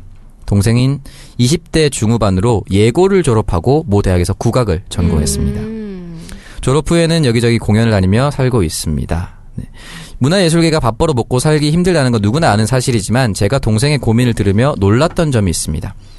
동생이 이런저런 데에 나가서 상도 탔고 상금도 받았습니다. 근데 학생 신분일 때와는 다르게 졸업 후 수상하고 나니까 자신을 가르쳤던 교수가 이제 너도 상을 타면 심사위원들에게 감사 인사를 해야 한다. 라고 말했다는 겁니다. 야, 쓰레기군요. 이 감사 인사가 고맙습니다. 이런 게 아니죠. 감사인사해. 고맙습니다. 교수님 감사해요. 땡큐 베리 마치 이게 아니죠. 그렇게 하느니 안 하는 게 낫죠. 네, 뭘 가져가는 거죠. 인사가 돈을 담은 감사 인사를 하는 게 관례라고 했다고 합니다. 보통 심사위원이 4명에서 5명인데 그 감사 인사의 상금의 절반 이상을 쓴다고 한다. 다 쓰는 사람도 있어요. 아, 그래요? 네. 아, 또 자그마한- 우리가 또 전문 분야잖아. 그렇죠. 또 돈도 줘본 사람이 안다고. 그럼요. 아, 그리고 남성들 같은 경우에는 그 향응 접대를 한 분들도 계세요. 아 진짜요? 그럼요. 그렇죠. 어. 저는 분노했습니다. 잘 가르쳐준 선생님께 자그마한 선물 정도는 알 수 있지만 너한테 상을 줬다는 이유로 심사위원들에게 돈을 주는 거 아니냐고 상금이 무슨 사례금이냐고 동생도 이건 아니다라고 생각을 했지만 울며 겨자 먹기 식으로 감사봉투를 줄 수밖에 없다고 합니다. 김영란법에 확 걸려라. 네. 대부분 전화로 인사드리며 찾아뵙겠다고 하면 혹시나 돈은 절대 안 된다고 말씀하시는 분들도 있다고는 하지만 대다수는 의뢰 받는다고 합니다. 김영란법이랑도 관련이 있는지 모르겠지만 법률을 차치하고서라도 이런 관행이 우리나라 전통 예술 분야에 자리 잡고 있다는 게 참 가슴이 네, 아픕니다. 이 김영란법에 관련이 있고요. 네. 그 이렇게 해서 신고하면 김영란법에서 몇십 배를 보상받잖아. 음. 그러니까 익명으로 신고를 하고 근데 이게 익명 신고가 어떻게 못 믿어? 준 사람하고 받은 사람 둘만 아는데. 어떻게 알았을까요? 걔, 그, 걔, 그 사람들이 뭐 이렇게 그러니까. 하는 거지 뭐. 대상 박누리인데 친구가 들어왔어. 어, 나는 친구를 안 했는데 어떻게 알았지? 이런 거 아니야. 어쨌든 비단 국악계만의 문제는 아닐 것 같다는 생각이 듭니다. 예. 내부 고발자가 나오지 않는 이상 이런 문제는 공론화조차 힘들겠죠. 열정으로 꿈과 미래를 그려나가는 모든 문화예술인들께 존경과 감사의 인사를 드립니다. 긴 글 읽어주셔서 감사합니다. 이 작가형 욕하는 사람보단 응원하는 사람이 훨씬 많으니 힘내시고요. 아참 저는 그리고 빠른 86입니다. 창석 동생 열심히 해라고 말씀해 아, 주셨습니다. 빠른 이런 거 좀 하지 마. 빠른이네요, 빠른. 아이, 나 진짜. 우리 나이 대 사람들까지만 빠른이 있고 그 뭐예요? 그 밑, 이젠 빠른이 아예 없다 그러더라고요. 빠른 입학생이 사라졌어요. 어, 사라졌어요? 빠른 여덟 살 입학생이 입학. 있죠. 아, 무조건. 그래요? 네. 아니 뭐 그런 이제 그런 댓글도 있더라고. 그 박지훈 변호사가 구사학번이에요. 음. 나는 국어학번이잖아.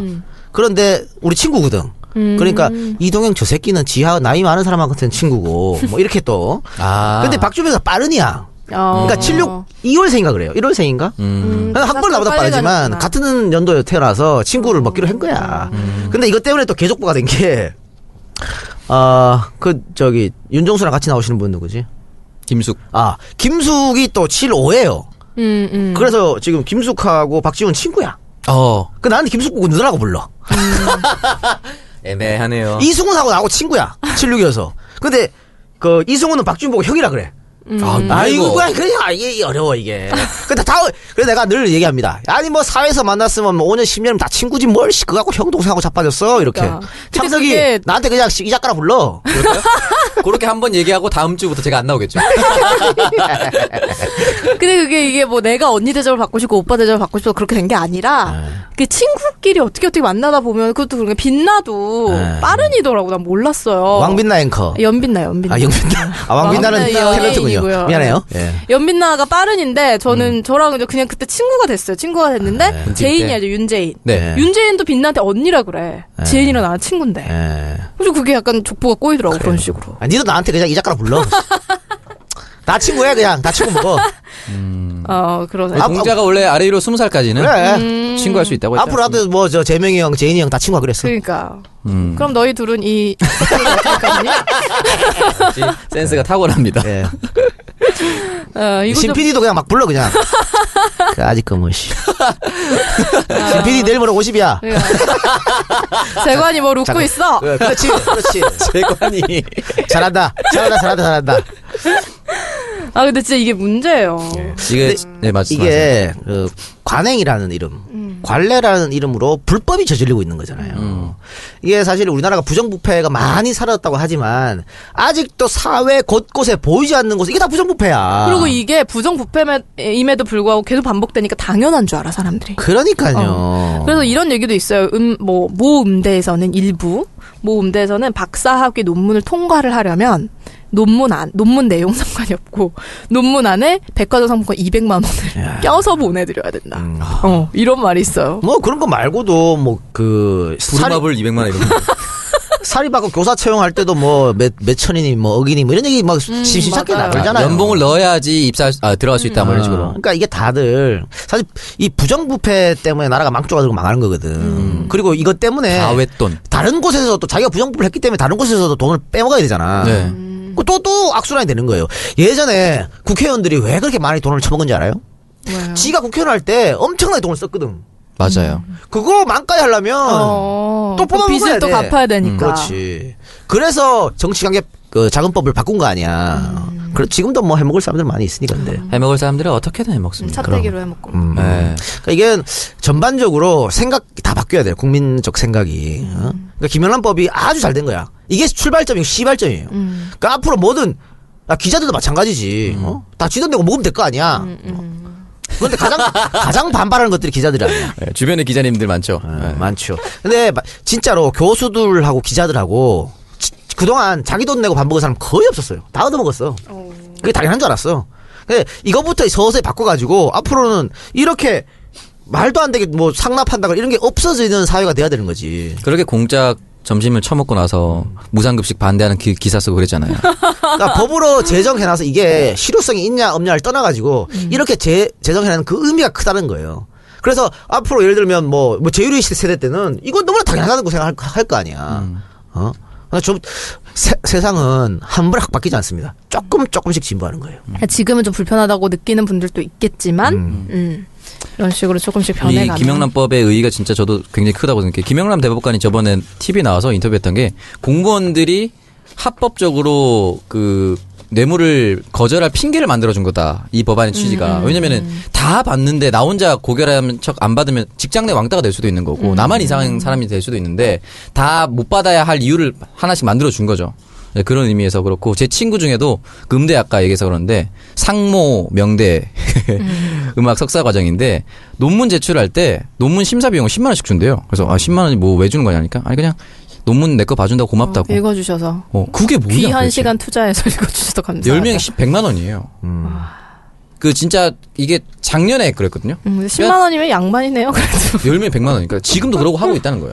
그러니까 사회 전반적으로 이런 인식이 퍼지면 없어지겠죠. 그러니까 지금 사실은 소위 말해서 엘리트 계층들 또 이렇게 받아먹을 사람들은 이런 관례에 익숙해진 사람들이에요. 아, 당연한 줄 아는 어, 사람. 당연한 줄 아는 사람. 그러니까 이 세월이 조금 지나면 이분들도 생각을 바꿀 수도 있겠고 또 새 세대는 이분들이 주인공이 아니잖아. 음. 이분 또 이분들은 다 또 정년퇴직 하십니다. 또. 그러니까 예. 점자 처친자친 바뀌지 않을까. 그리고 그러니까 이게 저는 또, 예. 아까 뭐 이분께서 아, 창석이도 그런 얘기 했었지만 그 그렇게 내부 고발하면 걸리는 거 아니냐, 왕따 당하는 거 아니냐. 음. 음. 그런데 이런 거는 정말 내부 고발 많이 없어집니다. 음. 그러니까 우리가 내부 고발자 법을 정말 정말 확실하게 바꿀 필요가 있어요. 지금같이 두루뭉술한 법을 하면 안 돼. 음. 맞아요. 그 내부 고발을 흘린 사람들은 그러니까 내부 고발을 내부 고발했다고 흘린 사람들 그럼 또 가격하게 처벌 하는 법을 또 만들고 음, 맞아요. 이렇게 이런 게 필요하다. 저는 그렇게 네. 봅니다. 김영란 대법관이 그 국민권익위원회 할 때 그 김영란법 이외에 공익신고자 보호법 제도도 만들었습니다. 아 그래서 그 사람이 직장에서 잘리지 않도록 하고 예. 어 뭐 금전적 보상도 할 수 있도록 예. 만들어놨습니다. 그러네요. 네, 이렇게 오창석의 동병상련 또 오늘 얘기를 나눠봤습니다. 이제 일부를 마무리를 해야 할 시간인데, 2부에서는 저희가 앞서 말씀드렸듯이 약촌 오거리 살인사건을 모티브로 제작된 영화, 재심의 김태윤 감독, 그리고 이 실제 주인공 중 한 분인 박준영 변호사를 모시고 영화 이야기, 그리고 이 사건 관련된 이야기를 나눠보도록 하겠습니다. 예. 두분 뭐 벌써 와 계세요. 네, 와 계시는데, 저희가, 예. 네. 어, 김태훈 감독 내가 오지 마라 그랬는데. 왜요? 아, 배우를 한 명 데리고 오라 했더니 왜나 자기가 나와. 아. 말도 재미없게 하면서. 또 우리가 뭐 앞에 부정부패 쭉 네. 얘기했지만 아, 박준영 변호사는 그거하고 전혀 관련이 음. 없는 음, 굉장히 가난한 거리에 하나 왜 붙여요? 아, 너무 심했나요? 아, 거지 거지 그래도 변호사야. 훨씬, 우리보다 훨씬 뭐 부유하신 거 아니에요? 아니야 우리보다 뭐 홈시 못해. 청렴한이라는 아주 좋은 단어가 있는데 가난한 빈, 뭐야? 빈털터리에. 네. 이런 백어야 백어. 아. 네, 박준영 변호사 어, 모시고 아, 네. 기대 많이 사실은 해주시기 이 두 분을 모시는 것은 네. 음. 영화사에서 요청이 온 거잖아요. 홍보를 해달라 이 좋은 영화. 아. 그런데 우리가 홍보를 해주면서 출연료를 줘야 되는. 아, 왜냐하면 백어니까 그런 그런 게 있어요. 네, 그래서 어, 하여튼 대거에겐 대거가 답인데. 예. 어, 2부에서는 두 분 모시고 재밌는 영화 영화 얘기. 네. 두 분은 재미있게 봤죠 제시. 네, 어제 재밌게 봤습니다. 정우 씨 나옵니다. 음. 예. 그러니까 신 PD가 오늘 와서 생각보다 재밌다 그러더라고. 음. 그거 뭔 말이지? 더럽게 재미없을 거라고 생각했나 보네요. 예, 그래요. 여러분들의 성원을 한 500만쯤. 네. 어, 제작자가 약속했어요. 뭐라고요? 500만 돌파하면 음. EJ 후원 거하게 하겠다. 끝나는데. 왜 아, EJ? 안 가해. 안 가요? 안 가해 후원을 거하게 하겠다. 어. 오. 약속했기 때문에. 안 되겠지, 500만. 제가 생각했을 때 한 375만 정도는 갑니다. 그래요. 음. 어, 막 그 정도 던- 느낌. 막 던지는군요. 아, 그 정도 느낌 확, 확실히. 아, 음. 본, 보고 나서의 느낌. 네. 네. 그 300만으로 해요. 300만으로. 300만으로 좀 낮출까? 하면은, 네, 딜에서, 맞죠. 딜에서 네. 300만 딜, 원. 딜? 300만 원. 아, 아니, 뭐, 어차피, 어차피 도박인데, 가지 뭐. 500, 아니, 500만으로. 300으로 해서 적당히 후원받는 걸로. 적당히 네. 후원 받는 걸로. 알겠습니다. 역시 현명하시군요. 돈을 가는 게 굉장히 현명해. 그렇죠. 알겠습니다. 투철하신 분이기 네네. 때문에. 네, 이렇게 성, 청년들의 정치공동구역, 청정구역 32번째 방송 1부 함께 했고요. 2부에서는 더 유익하고 즐거운 내용으로 내일 돌아오겠습니다. 청취해주신 여러분 고맙습니다. 감사합니다. 감사합니다.